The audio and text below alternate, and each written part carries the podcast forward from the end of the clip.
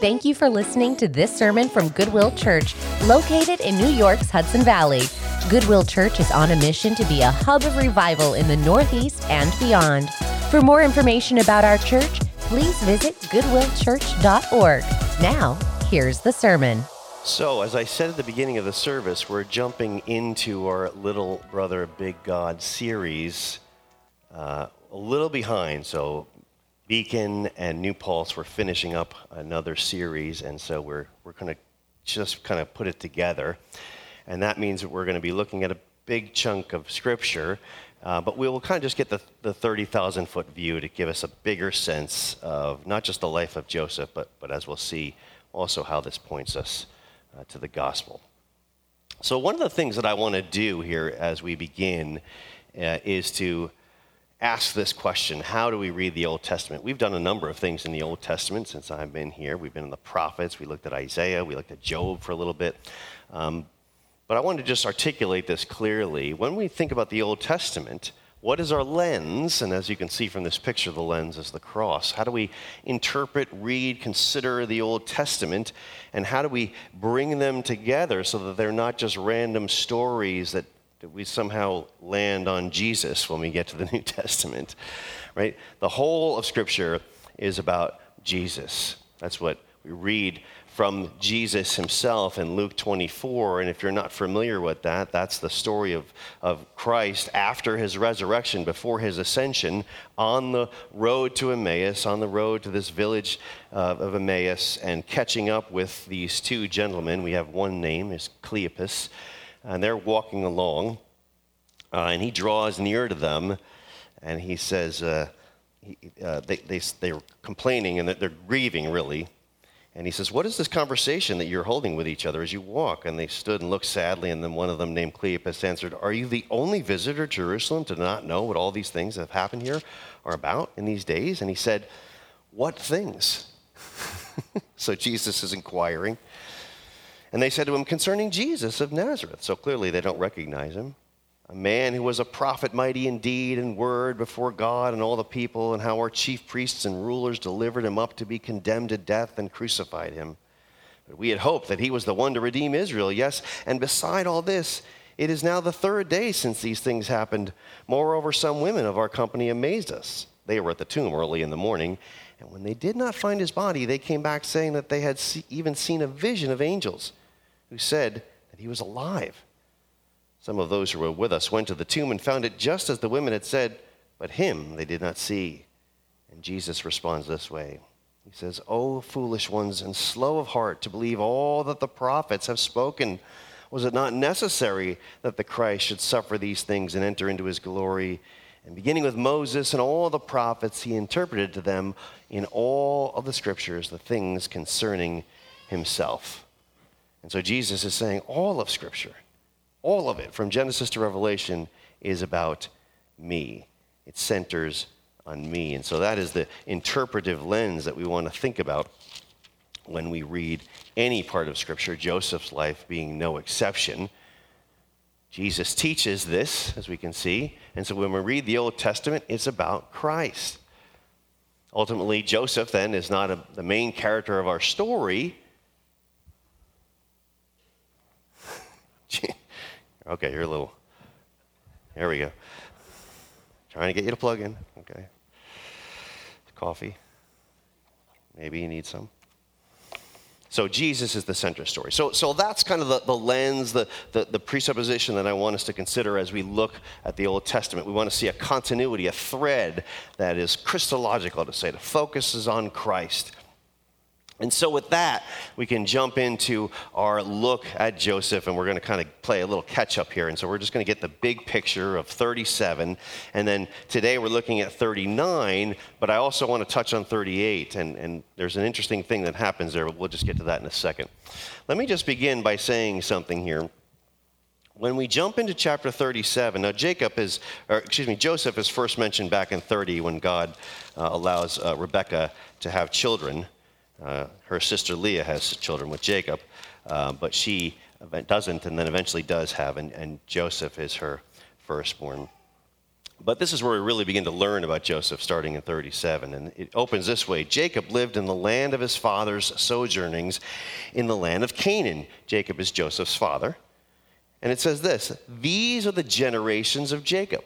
That's verse 2 of chapter 37. These are the generations of Jacob. The Hebrew word is toledot, and all that really means is we're looking at the descendants, the line, and the activity of Jacob. And so 37, really to the end of Genesis, is largely about Joseph, but not entirely, which is why 38 is what it is. Chapter 38 really doesn't have anything to do with Joseph, at least on the surface.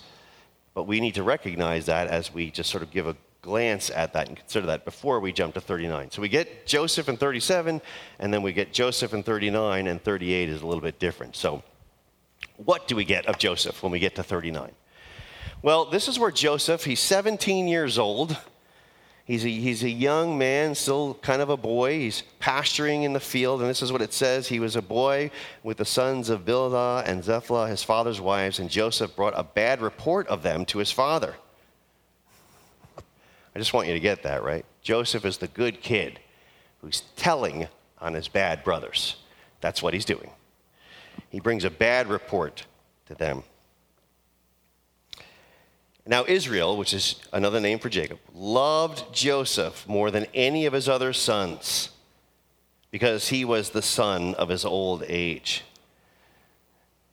So I know that we're supposed to love all our children equally, but apparently Jacob didn't he loved Joseph more. And scripture tells us that. Wow, that's challenging to think about. But he loved him so much that he made him a robe of many colors, or you might say, some translations actually say, of long sleeves. So this robe is a sign, a, a testament of his love for him. And clothing and Jacob have an interesting relationship, or excuse me, clothing and Joseph, I should say. Clothing and Joseph has an interesting relationship, as we'll see. So he's got this robe. But when his brothers saw that their father loved him more than all, than all his brothers, they hated him and could not speak peacefully to him. So there's sibling rivalry, and it's here. Joseph had a dream. Now, this is the thrust of chapter 37. Joseph has dreams too. He tells his brothers the dreams, and they hate him even more. He's faithful to the dream that God gives him, two dreams, and it doesn't work out well for him. And I, I want you to keep that in mind as you think about this. Faithfulness to God does not equate to smooth and easy circumstances. Joseph's life is a de- demonstration of this. He's faithful, and we're going to see that today. They hated him even more. He said to them, Hear this dream that I have dreamed. Behold, we were binding sheaves in the field, and behold, my sheaf arose and stood aright, and behold, your sheaves gathered around it and bowed down to my sheaf. Now, before I read the brother's reaction, I wonder could you take a stab at what their reaction was? I am going to be upright, and you will all bow to me, is what he says. God said so. They're not happy with that, not surprisingly. And so uh, they have this dream, and he says, uh, his brother said to him, Are you indeed to reign over us? Are we indeed to, to, are you indeed to rule over us? So they hated him even more for his dreams and his words. And then he dreamed another dream. And he told it to his brothers. Behold, I have dreamed another dream. Behold, the sun and the moon and 11 stars, so he being the 12th, right? Tribes of Israel the sun and the moon and 11 stars were bowing down to me. But when he told it to his father and to his brothers, his father rebuked him and said to him, What is this dream that you have dreamed? Shall I and your mother and your brothers indeed come to bow ourselves to the ground before you? And his brothers were jealous of him, but his father kept the saying in his mind. So his father rebukes him, but in the back of his mind, his father is considering these words. It reminds me a little bit of Mary early on in the life of Jesus. She contemplates and considers the words. And we want to think about where Christ is. We don't want to overdo it, but we want to think about where we see imagery and thoughts about Christ. So we are introduced to Joseph here. He's the, the favorite son, as it were. He has this robe as a sign of the father's love for him. He has two dreams that put him further at, uh, at enmity or odds with his brothers. And so his brothers now plot to remedy their hatred, or to satisfy it, I should say. His brothers were to pasture their father's flock at Shechem, and Israel said to Joseph, Are you, are you not are not your brothers pasturing the flock at Shechem? Come, I will send you to them. And he said to them, Here I am. So he said to him, Go now and see that it is well with your brothers in the flock, and bring me word. And so he sent him to the valley of Hebron and to Shechem. And he, and he found a man there wandering the fields, and, and the man asked him, What are you seeking? I'm seeking my brothers, he said. Please tell me where they are pasturing the flock. And he said, They have gone away, for I heard them say, Let us go to Dothan. So Joseph went after his brothers and found them at Dothan. So they're far away now. They saw him from afar, and before he came near to them, they conspired against him to kill him. They said to one another, Here comes the dreamer. You can hear the sarcasm in that. Here comes the dreamer. Come now, let us kill him and throw him into one of the pits. Then we will say the fierce animal had devoured him and we will see and we will see what becomes of his dreams. But when Reuben, which is another one of his brothers, heard it, he rescued him out of their hands, saying, Let us not take his life. And Reuben said to him, Shed no blood, throw him into these, this pit here in the wilderness, but do not lay a hand on him, that he might rescue him out of their hand to restore him to his father. So Reuben wants to rescue him. He's got a plan, maybe to gain favor with his father. So when Joseph came to his brothers, they stripped him of his robe, the robe of many colors that he wore, and they took him and threw him into the pit. The pit was empty, there was no water in it. And there's a little imagery here of Christ as well, right? Jesus is unjustly charged and stripped before he is punished. It's subtle, and I don't want you to overthink it, but there is some imagery here. And after they throw him in a pit, they sit down to eat. And looking up, they saw a caravan of Ishmaelites coming to Gilead with their camels bearing gum, balm, and myrrh, uh, uh, uh, myrrh and, and on their way to carrying it down to Egypt. And Judah, another brother, said to his brothers, What profit is it if we kill our brother and conceal his blood? Come, let us sell him to the Ishmaelites, and let not our hand be upon him, for he is our brother, our own flesh. And his brothers listened to him.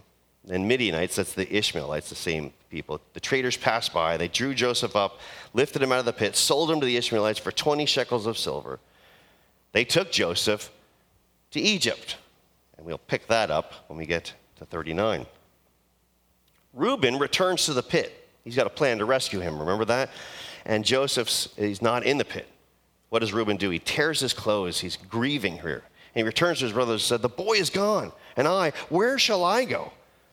Then they took Joseph's robe, slaughtered a goat, and dipped the, blood, the robe in the blood. That should sound familiar too, right?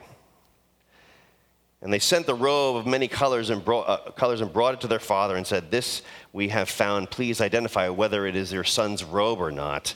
And he identified it and said, It is my son's robe. A fierce animal has devoured him. Joseph is without doubt torn to pieces. Then Jacob tore his garments and put sackcloths on his loins and mourned for many days for his son. all his sons and his daughters rose up to comfort him, but he refused to be comforted and said, No, I shall go down to Sheol to my son mourning. Thus his father wept for him. Meanwhile, the Midianites had sold him in Egypt to Potiphar, an officer of Pharaoh, the captain of the guard. So, what we kind of have here is a deceptive plot uh, to cover uh, their hatred of their brother and what they did, and they stage his death, right? So they demonstrate with his robe that's covered in blood look, he's died, but he's not actually dead. Does that sound somewhat familiar? Right? Somewhat familiar. But we want to see the subtlety of that. He's not dead, he's actually in Egypt.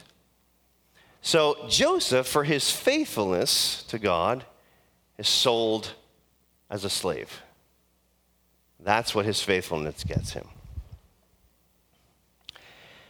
And now, the next time we hear about Joseph picks up in Egypt in 39. But let's just take a few moments to look at chapter 38. Because remember, this is the sort of the, the descendants, the generations of Jacob, of which Judah is one. And Judah is the line from which Jesus comes. Right, of the 12 tribes, Judah is the line from which Jesus comes. We talked about that a little bit ago when we said that the, the Levites were the priests, and when we we're looking at Hebrews, but Judas doesn't come from that line. He comes from the line of Judah. Therefore, he comes from the higher priest, right? The, the line of Melchizedek. Jesus comes from Judah. So there's this story that's inserted here in chapter 38. And my uh, heading on my Bible, maybe you have one, says Judah and Tamar.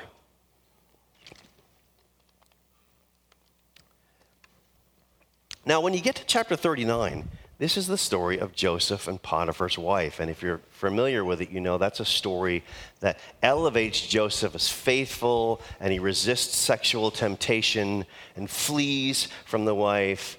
But what we have here in Judah and Tamar is sort of a foil for that in one sense, because this is exactly the opposite. Judah does not demonstrate faithfulness, he's not good here. He kind of blows it. It happened at that time that Judah went down from his brothers. So he departs from his brothers, turns aside to a certain uh, uh, Adullamite whose name was Hira. This is his friend. Then Judah saw the daughter of a certain Canaanite whose name was Shua. So right away, we're, we're, we have Judah mingling with a people that God says don't mingle with, right? He took her and he went into her, and she conceived and bore a son, and he called his name Ur. She conceived again and bore a son, and his name was Onan, and yet again bore a son, and his name was Shelah. So, so Judah goes down, meets this Canaanite woman, takes her as his wife, has three sons with her. And then Judah took, so, so Judah took a wife for his firstborn son. So Judah finds a wife for his firstborn son, and her name was Tamar. So here's Judah uh, and Tamar. So he's got three sons. He finds a wife for his firstborn son in due time when he grows up. But Ur, Judah's firstborn, he was wicked in the sight of the Lord, and the Lord put him to death. And so Judah says to his second son, Go into your brother's wife and perform the duty of a brother in law, which is to raise offspring for him. Well, he doesn't want to do that, and he finds some ways to avoid doing that, and you can read that on your own. I will leave it at that. And he too is wicked in the sight of the Lord, and the Lord kills him. He takes him. Okay, not a good track record for Judah. Then Judah says to, to Tamar, he says, Wait, and when my third son grows up, I will give you to him in marriage. So she goes to her father in law's house and she waits. She remains a widow in her father in law's house until Shelah grows up. Shelah grows up. But uh, Judah feared that her son, his son would die because the first two did. So he was afraid of that. So he goes to the house. And now, in the course of time, the wife of Judah, Shuna's daughter, dies. So Judah, his wife, now dies. And I know it's a lot to follow, but just we'll just get the big picture. He, when Judah was comforted, he went up to Tamar to his, to his sheep shearers, to his friend, uh, and to his friend, the Elmadite, uh, Herma, right? And when Tamar was told, Your father in law is going to go up to Timnah to shear his sheep, well, she, she schemes a plan here and she takes off her widow's garments, covers herself with a veil, and wraps herself up, and sat at the entrance of Emnah, which is one of the uh, one is on the road to Timnah. For she saw that Shelah was grown up, and she had not been given to him in marriage. And when Judah saw her, he thought she was a prostitute, for she had her face covered. He turned to her at the roadside and said, uh, Come, let me come into you, for, for he did not know that it was his daughter in law. So, regardless of who she was, he was sinful and wrong, but it makes it even weirder and stranger that it becomes his daughter in law. So, Judah's in a bad way here.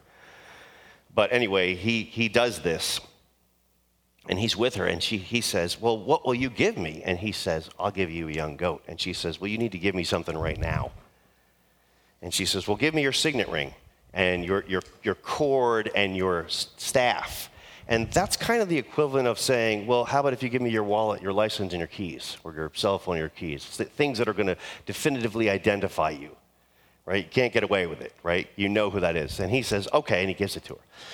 And uh, So he goes back afterwards. He makes good on his word. He sends his friend with the young goat to go find her. And there, the people are like, there, there is no cult prostitute right at the sacred temple. That's what that, that, would, that would probably be. She's not here. So he goes back and reports to her and says, Well, I couldn't find her. And he says, well, Just let her keep her things because if I, if I go looking for her any harder, I'm going to become a laughing stock. They're going to laugh at me. So he just tries to let it go and hopes that nothing happens. Well, that doesn't work out. No great surprise there. About three months pass, enough time for Tamar to now be showing she's pregnant.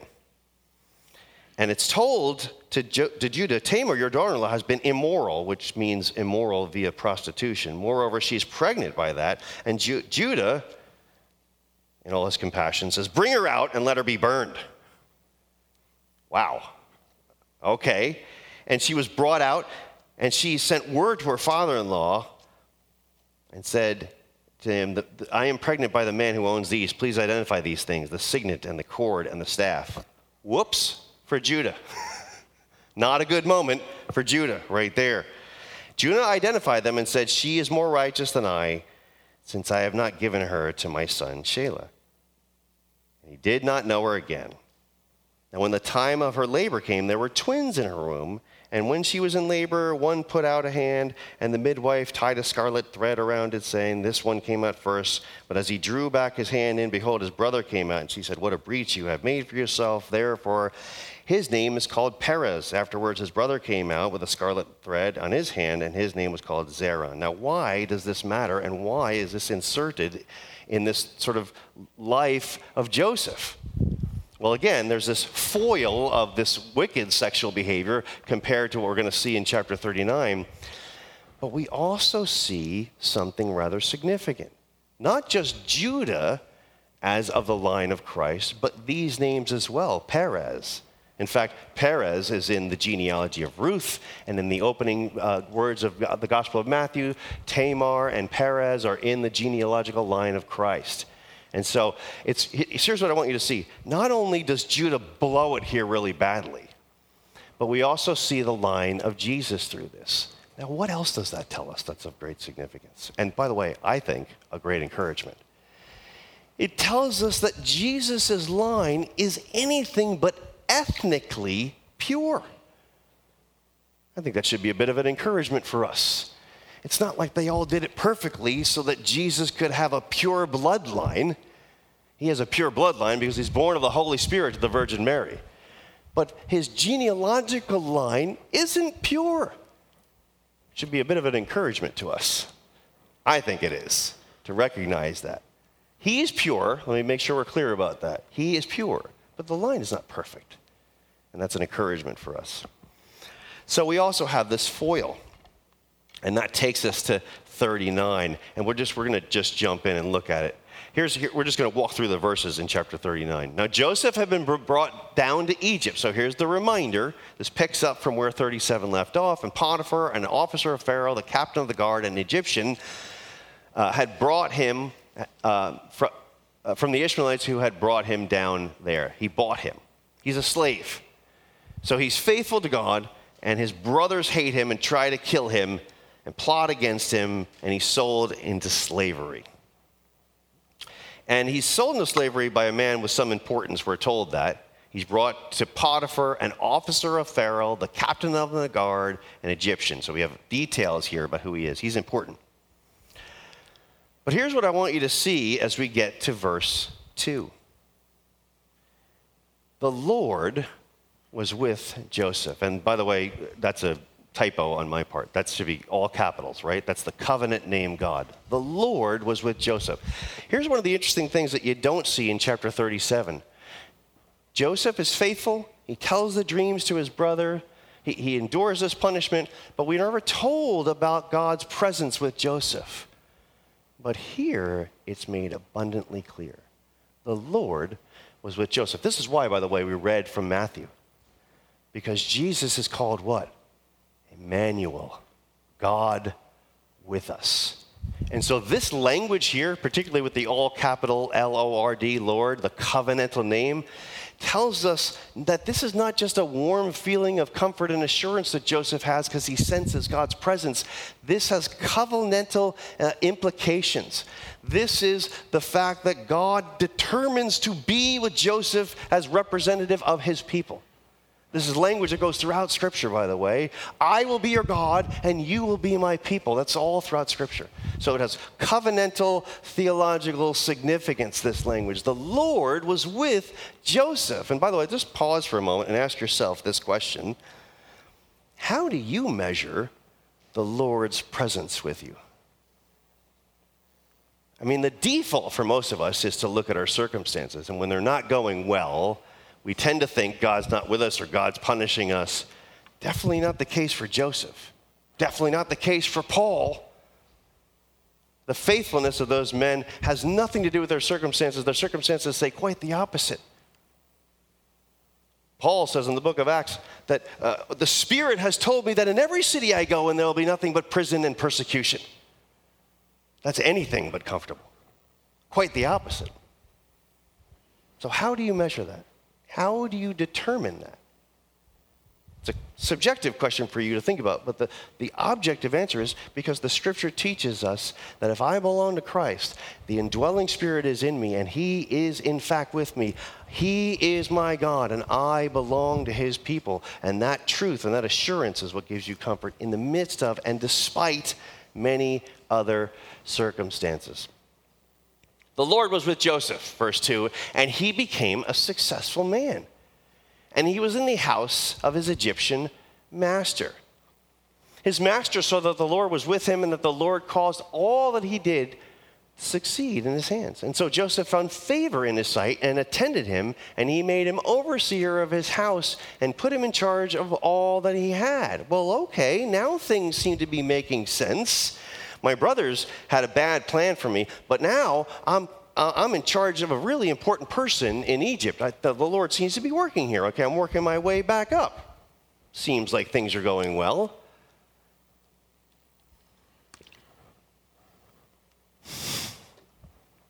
So Joseph found favor in his sight.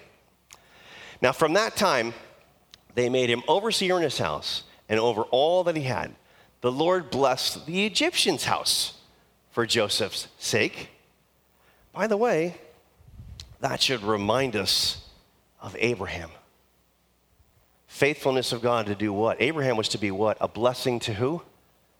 The nations, even Egypt.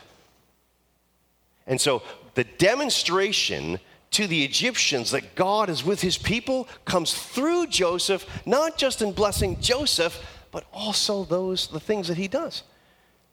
And so, for Joseph's sake, the Egyptian's house is blessed as well. The blessing of the Lord was on all that he had in house and field. And so he left all that he had in Joseph's charge, and because of him, he had no concern about anything but the food he ate. That's a pretty comfortable life. He's in charge of all kinds of things, and he doesn't have to worry about any of them but where his next meal is coming from. What am I going to eat today? That's that's a little too comfortable for a person of his status. But nonetheless, that's what we have. Let's move on. Now, Joseph was handsome in form and appearance. And this is a word that we see in the, uh, in the um, Hebrew uh, a good bit handsome. It actually it has a almost negative context. It means I want to put my hands on it, literally. Kind of getting the idea there. Joseph is handsome in form and appearance, and after, after a time, his master's wife cast her eyes on Joseph and said, Lie with me. But he refused and said to his master's wife, Behold, because of me, my master has no concern about anything in his house, and he has put everything that he has in my charge. He is not greater in this house than I am, nor has he kept back anything from me except you, because you're his wife. How can I do this great wickedness and sin against God? So I want you to see something here. Long before Moses and the writing out of the Ten Commandments, Joseph, merely as an image bearer and as a follower of God, and the Lord being with him, clearly understands the, the, the idea that they are to love God and to love their neighbor. Joseph is living it out. And this verse kind of gives us that sense. But long before thou shalt not commit adultery comes along, Joseph innately knows because he is an image bearer and he knows that this is an offense to the created order to do such a thing. He sees it as wicked. By the way, it's interesting to note here that the Egyptians that are not Christians, are not Jewish, they don't follow the, the one true God, also have marriage, which is a testament to the natural created order. Even these people that have no relationship with God understand something as fundamental to the natural created order as marriage. And they get married. And there's an innate sense that this is wicked to break that covenant. They innately know it. You're his wife. It's innate, he says. How can I do such a thing? How can I do this great wickedness and sin against God, but also against Potiphar, my neighbor, right, as it were? And so he has this great sense. And as she spoke to Joseph day after day, he would not listen to her, to lie beside her, or to be with her. She is persistent nonetheless. And over time, sometimes our defenses weaken, do they not? What do we see coming up? One day, when he went into the house to do his work, and none of the men of the house were there in the house. I think Potiphar's wife's up to no good. I think she sent the men off. She gave them a day off. Why don't you guys go home early? I got a plan. She caught him by his garment. More clothing problems for Joseph and said, Lie with me. But he left his garment in her hand and fled and got out of the house. And as soon as she saw that he had left his garment in her hand and fled out of the house, just get, as soon as she saw that, just imagine this for a moment. There's no one in the house, and she's there holding the garment. I mean, she is as guilty as it gets, right? Just picture that, right? There's nobody around, though. So she plots immediately. And I want you to see this. She plots right away. As soon as she saw that he had left his garment in her hand and she had fled out of the house, he did the right thing. She called to the men of her house and said to them, See, he has brought among us a Hebrew. By the way, who's he? Potiphar. I'll blame my husband for this disaster. It's his fault. And by the way, he didn't bring Joseph, a man of reputation and respect he brought a Hebrew. Pick, pick that up. That's intentional, derogatory language. He brought a Hebrew. It's prejudice. And what did he come to do? Not to entice her in any way, to mock us. Just pay attention to all of that. The first thing she says is he came to laugh at us. So he wants to, she wants to bring the servants who were not in the house, but apparently close by, in on the, he, she wants them to be angry at Joseph. She wants to free herself from that guilt. He came to laugh at us, that Hebrew. You see that? Like she's really, it's a slippery slope. He came in to lie with me, and I cried out with a loud voice. And as soon as he heard it, that I lifted up my voice and cried out, he left his garment beside me and fled and got out of the house. So she's setting up his guilt before he even gets a chance to speak of his innocence. Do we ever see that in our culture? We can thank social media for that. Most of the time, popular or well known cases are tried in the court of popular opinion before they even get to the courtroom. And that's what she's trying to do here. I want Joseph to be guilty before he even gets in front of my husband. Guilty. So he fled from the house. Now, watch what happens next. She's not done plotting. She takes that garment and lays it beside her until her master came home. More clothing problems for Joseph. And she told him the same story, saying, The Hebrew servant, not Joseph, the Hebrew servant whom you have brought among us, he came in to laugh at me. But as soon as I lifted up my voice and cried, he left his garment beside me and fled out of the house. She is setting him up and covering her tracks, as it were, plotting against Joseph. By the way, did not the brothers do the same thing? They plotted against him. They covered their story. They made it look like that nothing bad. They didn't do anything bad, but this terrible thing happened to Joseph. He's died, and yet he's not dead. And now she's doing the same thing. He is unjustly convicted of guilt. That too is true of Jesus. And as soon as his master heard the words that his wife spoke to him, this is the way that your servant treated me, his anger was kindled, understandably. And Joseph's master took him and put him into prison, the place where the king's prisoners were confined, and he was there in prison. Now, let me just insert an assumption here, just, just for thought. Potiphar is a man of great importance in the Egyptian kingdom.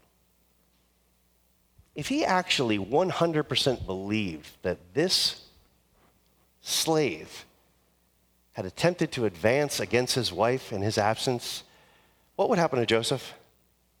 He'd be dead. Dead and gone. Which implies that Potiphar probably doesn't exactly trust his wife. That's why she doesn't just say, He tried to lie with me. They laughed at us, right? And he laughed at me. She includes that in there. Now, I don't know that, but it seems odd. And when I say odd, what I really mean is it seems providential that this man that should have died doesn't die, but instead gets thrown into prison. So you're watching this up and down thing happening in Joseph's life. I was faithful to God. I told my brothers the, the dreams, and my father rebukes me, and my, my brothers uh, throw me into a pit, and then they stage my death and sell me as a slave. But then things start to get better because I get into Potiphar's house, and he sees that the Lord's with me, and it starts to go good. I'm in charge of everything, and now I'm in prison. What? See the roller coaster ride. By the way, does that kind of feel like your life sometimes? Sometimes you feel like things are going really well and God's with me, and then something goes really bad and then maybe God's not with me. But the Lord is with Joseph. By the way, he's in prison, and what do we get very, the next verse? But the Lord was with Joseph and showed him steadfast love and gave him favor in the sight of the keeper of the prison. Joseph seems to find favor in these, these people of importance in the Egyptian kingdom. Keeper of the prison put Joseph in charge of all the prisoners who were in the prison. Whatever was done there, he was the one who did it. The keeper of the prison paid no attention to anything that was in Joseph's charge because the Lord was with him. And he did and whatever he did, the Lord made it succeed. So we have this theme of the Lord being with him throughout that. But let's, let's just uh, let's, let's walk through this and, and, and make a couple of, of connections here as we sort of come to the end. Chapter 37 gives us um, this, we want to see the big picture of the gospel and the intent of the gospel, not so much specifically a, a, reflection of Christ, but a reflection of the need for Christ as well, right? Because Genesis 3:15 introduces the gospel, but what else does it introduce? It introduces enmity. Enmity between the seed of the woman and the seed of the serpent. And that enmity comes in Cain and Abel, and it comes in Ishmael and Isaac, and it comes in Esau and Jacob, and it comes with Joseph and his brothers, and that pattern continues, and we see that all the time. That is the need for the gospel. Joseph is sovereign. He's sovereignly ordained by God to lead his brothers, to shepherd them, and their response is one of envy and injustice. It's like Jesus endured when declaring his sovereignly ordained office as shepherd. When he walked in it, he was unjustly uh, treated and uh, punished and killed. When we get to chapter 38, we have Judah's sexual immorality. That's a foil to Joseph's faithfulness, right? It's a, a, contrast for us to see that in, but it also provides us with key people in the line of Christ. And again, if you want to see that specifically, you can read the end of 38 and see Perez, and we can see Tamar uh, in 38, and we can read in Ruth chapter 4, we see the genealogy, and in Matthew 1, we see this, these names in the genealogy. So we're, we're seeing this line of Christ unfold in redemptive history. And then when we get to 39, the Lord is with Joseph, despite his continued circumstances seeming to say otherwise. And so I, I ask the question again as we come to the end of our time here How do you see that? How do you measure Christ with you? The Lord is with Joseph. How do you determine that? Now, what I'm trying to get you to see is, and just to identify, is I have a way of sort of subjectively, emotionally making that determination, which never proves good for me, because it usually makes me respond in ways that are not biblical. Like my, I, the, my emotions and my circumstances get the better of me, and that would certainly be true of Joseph if he allowed that to happen, because his circumstances were quite dire at times. Again, see that roller coaster, right? He's faithful to God by sharing his, his vision, his dream. I mean, his dream's about his brothers, and he shares it with his brothers, and they don't respond so well. In fact, they try to put him to death. And then when that doesn't work, they sell him as a slave. Not exactly the response he would think of. Then it seems to go well for him, and then the rug gets pulled out from under him, and he's in prison. But the Lord was with him. And that, that distinction that said at the beginning of chapter 39 the, and at the end of 39, that, that benchmark that those bookends, that, that chapter to let us know that, that despite all these things, the Lord is with him. What's the Lord doing for Joseph? We see this weird roller coaster ride. What's happening? Well, ultimately, he's raising him up to have increased political power in the kingdom of Egypt to do what? We're going to see later on, is to do what? Is to provide for the nations in a time of great famine. That again is fulfillment of the promise to Abraham you will be a blessing to the nations.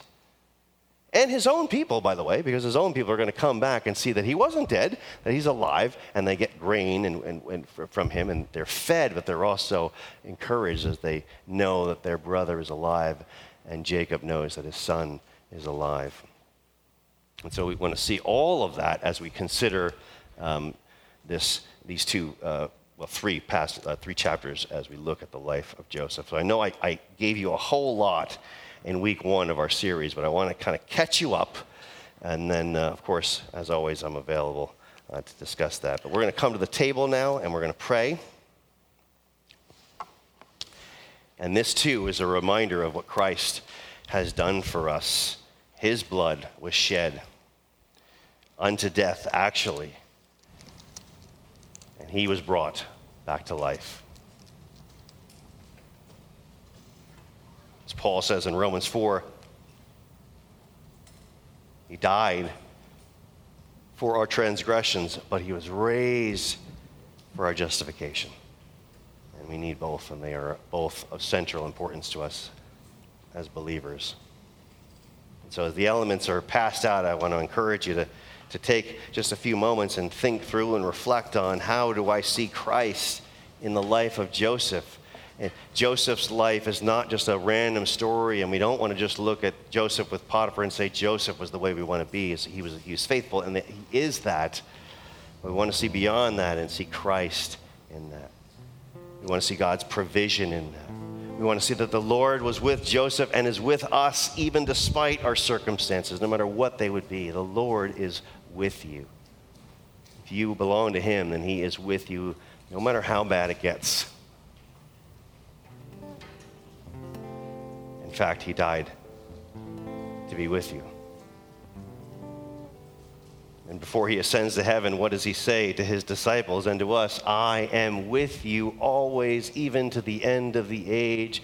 And he fulfills that promise by gifting us with his indwelling Holy Spirit that binds us to Christ as he sits at the right hand of the Father in heaven. Somebody say amen to that. We are bound to Christ in heaven, who, as we spent the last couple weeks talking about, delights and loves us from heaven. And that, that union with Christ through his Spirit, remember we talked last week, is this beautiful picture of a husband to his bride. And we have the privilege of hearing the words of love of Christ through the Spirit and bringing our prayers and needs to Him through the Spirit. That, that lifeline that is the indwelling Spirit in us, as assurance of that truth. Thank you again for listening to today's sermon. For more resources and information about Goodwill Church, visit goodwillchurch.org. God bless.